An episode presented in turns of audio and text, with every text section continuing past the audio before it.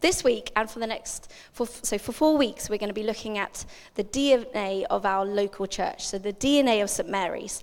Um, um, today we're going to really think about what that is as a core. So what is our core? What is our D N A? And we're going to un, kind of pick that. It's quite a simple thing, but I think it's so important to really delve deep on this.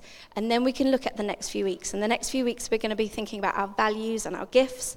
Um, third week, we're going to look at our vision, and we're going to dream things, like maybe new things are going to be in store for us. And then the last week, we're going to pray that the Spirit would um, empower our strategy and send us into this place. So, um, what is our D N A? That is what we're going to be looking at today. And um, what is D N A? Obviously, I'm going to start with a joke. Um, I, I took me a while to get this one. Leah got it straight away. I didn't get it for a while. So I went to the doctor, and, uh, and the doctor said to me, "I'm really sorry, Mary, but I've got some really bad news for you. Your, I'm afraid your D N A is backwards." And so I said, "And?" A and D.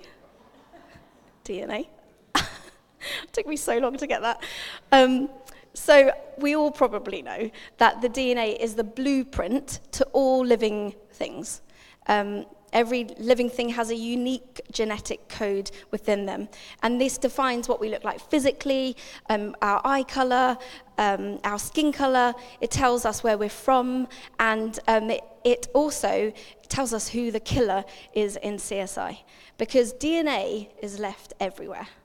So actually, if we have a D N A as a, as a church, then this is the thing that makes us different to all the other churches. Um, it's how we are unique as Saint Mary's Church, and it's also, it's evidence that we leave around us. What sort of D N A do we spread around? What sort of smell do we leave? So um, just a little recap before the summer. I don't know if some of you might have been here for this, but we did a bit of a sermon series about transforming ourselves through Jesus. And we, we looked at things like calling, but I spoke about character. And I don't know if who was there for that, when we, there was layers around like a, a big circle. Cool. So um, and when I was speaking about it, it's so important to look at the core first. And this is what we say, our identity. So our, our identity, where is our identity found? Where is your identity found? And it's so important to spend time thinking about this and getting it right.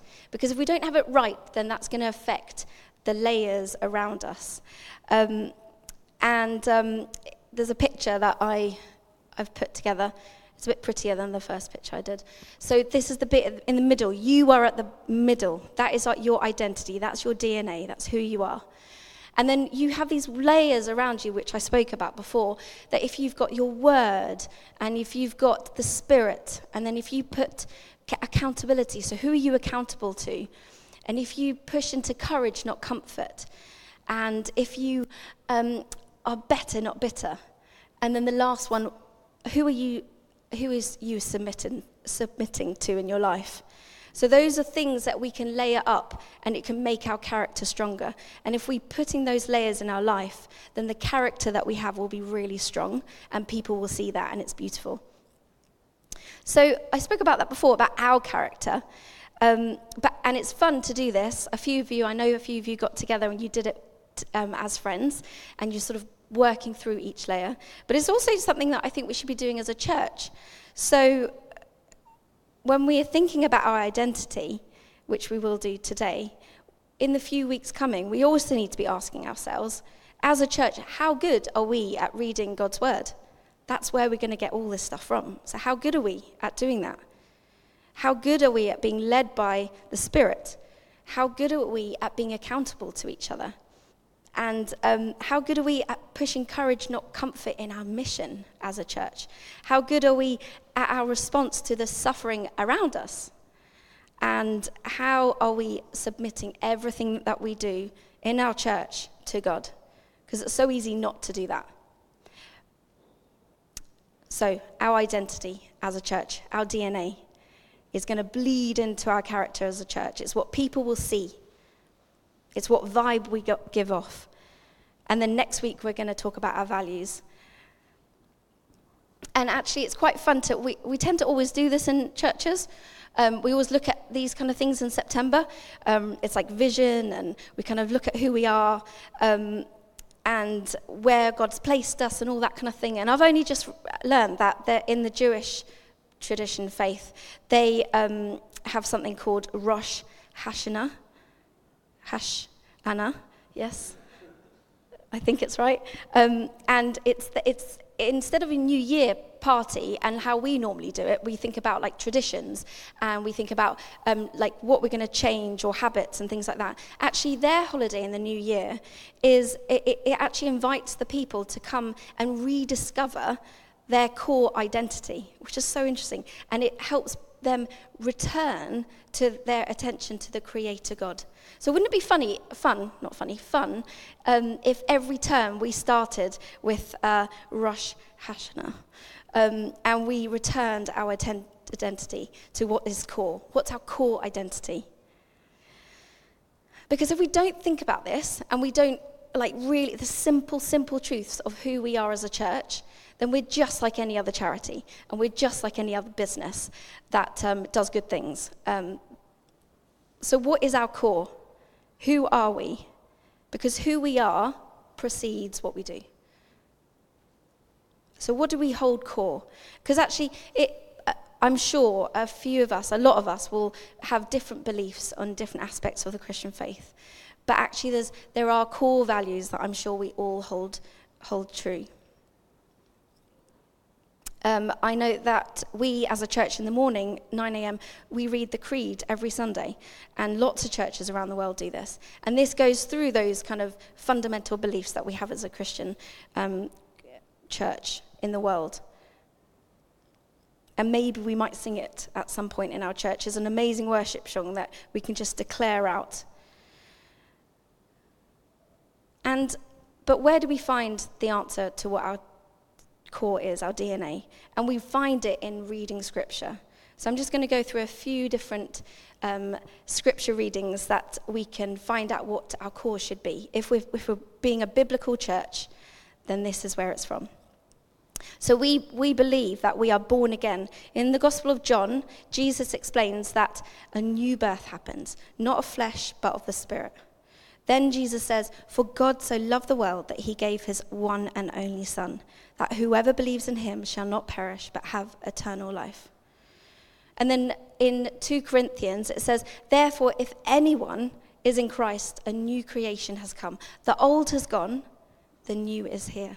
Do we believe that in our lives and as a church? The old has gone and that the new is here. That we're born again. And that we're a new creation. Do we really, do we hold that in our hearts? Do we believe that truly, individually and collectively? Do we, if, is that, is that our core belief? Born again, new creation. It also says in scripture that where two or three are gathered, he is here. So he is here right now. And he loves us very much. It says in Corinthians that if, if it says, if anyone destroys God's temple, God will destroy them. For God's temple is holy, and you are that temple. So you are that temple. We are that temple, and it's holy. Peter, First Peter says, "You are a chosen race, a royal priesthood, a holy nation, a people for his own possession, that you may proclaim that the excellencies of him who called you out of darkness into his marvelous light." Just think about this bit. Once you were not a people, but now you are God's people. Once you had not received mercy, but now you have received mercy. Do we, do we ooze that out of us? Do we believe that in our hearts, that we are a chosen race, a royal priesthood? That we are forgiven. And if Jesus is at the center of our D N A, if Jesus is at the center, then we need to be really focusing on that every day and listening to what he's telling us to do, because we want to be more like him, so we need to listen to what he says that we should be doing. And one of the final things that Jesus said to his disciples and us is the Great Commission. This is our passage today. So this is our mission, what we should be doing and how we can be the church, because mission is part of this identity. So our passage today is Matthew twenty-eight. I'm going to read from verse eighteen, actually. So it says, "And Jesus came and said to them, 'All authority in heaven and on earth has been given to me. Go, therefore, and make disciples of all nations, baptizing them in the name of the Father and of the Son and of the Holy Spirit, teaching them to observe all that I have commanded you. And behold, I am with you always to the end of, it, of the age.'" He said, "Go into all the world." Glory is going into the world. We are in the world. We're all here. And we've all been told and commissioned to go. And the word go, actually the meaning, um, it says going or continuous. So continuous going. And interestingly, it's like quite a nice way of looking at it is as you are going. So as you are living your everyday life, not just on a Sunday morning, but this afternoon, tonight, with your family, at work, when you're playing with your kids, um, when you're talking to your spouse, when you're talking to your best friends, at the shops, when you're talking to strangers, are we reflecting Jesus to them? Because if we are, if that is our core, if Jesus is our core, are we reflecting that to the people around us? What we what we reflect needs to show that we belong to Jesus. Jesus, our leader, our best friend, our dad, has said to us, "Make disciples." So as we are reflecting and living this life for Jesus, who are we inviting to join this family? Are we, as a church, reflecting Christ daily? Are we inviting other people to join this family? And as you know, we've just heard, we've got Alpha starting in a few weeks. And this is one of the easiest ways to let people know about our beautiful family and our beautiful faith. And I think it's quite interesting that the cafe has been closed for the last few weeks. And that's a very interesting thing, I think, actually, at the beginning of this term. Because normally, at the beginning of term, you've got loads of people coming. They're desperate for warm coffee. They want their kids to be on the soft play. They, other people are just coming for a warm, lovely, cozy space. And it's been closed. And I've we've been in the church quite often having meetings. And the amount of times I've seen people walk up to that door and see the sign and look so gutted and have to walk away. But I I wonder if God has got his hand all over this. I mean, he obviously does. He always does. Because we always rely on the cafe every term. We rely on it. And, you know, we go there and we think, right, we're going to invite these people to Alpha. But I wonder if God is challenging us and saying, no, it's not just in the building. That's too easy, guys. I want you to be bold this term. I want you to go out the building. And I want you to tell people about Jesus. And it doesn't have to be cheesy. Just say, there's this thing called Alpha. You know I'm a Christian. Do you want to know more about it? It would be amazing if you knew more about me, if you did come to Alpha. So I wonder if that is why our cafe's closed. If we're meant to be more bold this, this term, and we're meant to be asking other people outside this building. Because you are so beautiful. Like, you are all so beautiful. Inside and out, and God loves you all so much. Just have a little think about that. God loves you so much. You are his child. You are beautifully and wonderfully made. Do you know that? Do you know that you are forgiven? Do you know that whatever happened in the past has been washed clean? Do you know that Jesus lives inside you and he wants to do so much with your life? He has an incredible calling on your life. Do you know that? Because if you know that, you've got so much to give. Let's try and go back to the, that core. Let's get back to those basics. Let's spend time doing those layers so that we can build up our character and that we will look like Jesus. Our character will look like Jesus. Let's go and spend more time in his word. Let's spend more time every day waking up saying, "Come, Holy Spirit, I can't do this. Come, Holy Spirit, help me." Let's, what's the next layer? Let's um, let's push courage. Let's be more courageous, not comfort. Let's be accountable. Do you have a buddy? Do you have an accountability buddy? Do you have a prayer partner? Find one. Talk about things, deep things with that person. It's not just about coming on Sunday morning. You can't just rely on a sermon. You can't rely on a podcast, because we don't want to be a fat head kind of people. We want to be in here kind of people. And the only reason way that we're going to get from a fat head to a fat heart is by talking it through and praying it out. And does that make sense? Like, we listen to so many podcasts. I listen to so many. And I can just be all fat in my head. But we need to be in our hearts fat, okay? So enough of that. Talk with it, with a prayer partner. Deep, deep, deep, deep stuff, okay? Courage, not comfort. Let's be really courageous this term, guys. Come on. And better, not bitter, that we spoke about before. As a church, there's been stuff in our past. Let's not be bitter about that. As a people group, let's not be bitter about what's happened in our past. Let's be better. Let's make it us stronger. And then always, this, this season, this term, let's submit all our plans before the Lord. I think we did that in our staff team, actually, um, on Wednesday. We were talking about Christmas, and we were like, oh, yeah, we're going to do this, this, this, this. And we were like, actually, should we just rein it back? Should we ask God, God what we should do? And actually, that's it's so easy not to do that. So let's, as a church, submit our plans to God, because he's got a way better plan than us. So I want to just read First Peter again. Let's how he says, he says, you are God's chosen race, a royal priesthood, a holy nation, a people for his own possession. You are saved. You are his own possession. You're safe. And we are all these things so that we may proclaim the excellencies of him who called you out of darkness and into his marvelous light. So that's just the simple truth. What is our D N A? I hope and I pray it's Jesus. And next week we're going to be listening. And I, I want to ask you, everyone here, in this next week, in your quiet times, as you're praying, let's just ask God, what is what is your vision for this church? We might have ideas, but we'd love it to be an all-in kind of thing. Where is broken in the in the places that we're called to, in this area that we're called to? Where is broken? Where does he want us to be as a church? Where is beautiful? Where are we meant to be um, like showing that beauty and praising that beauty?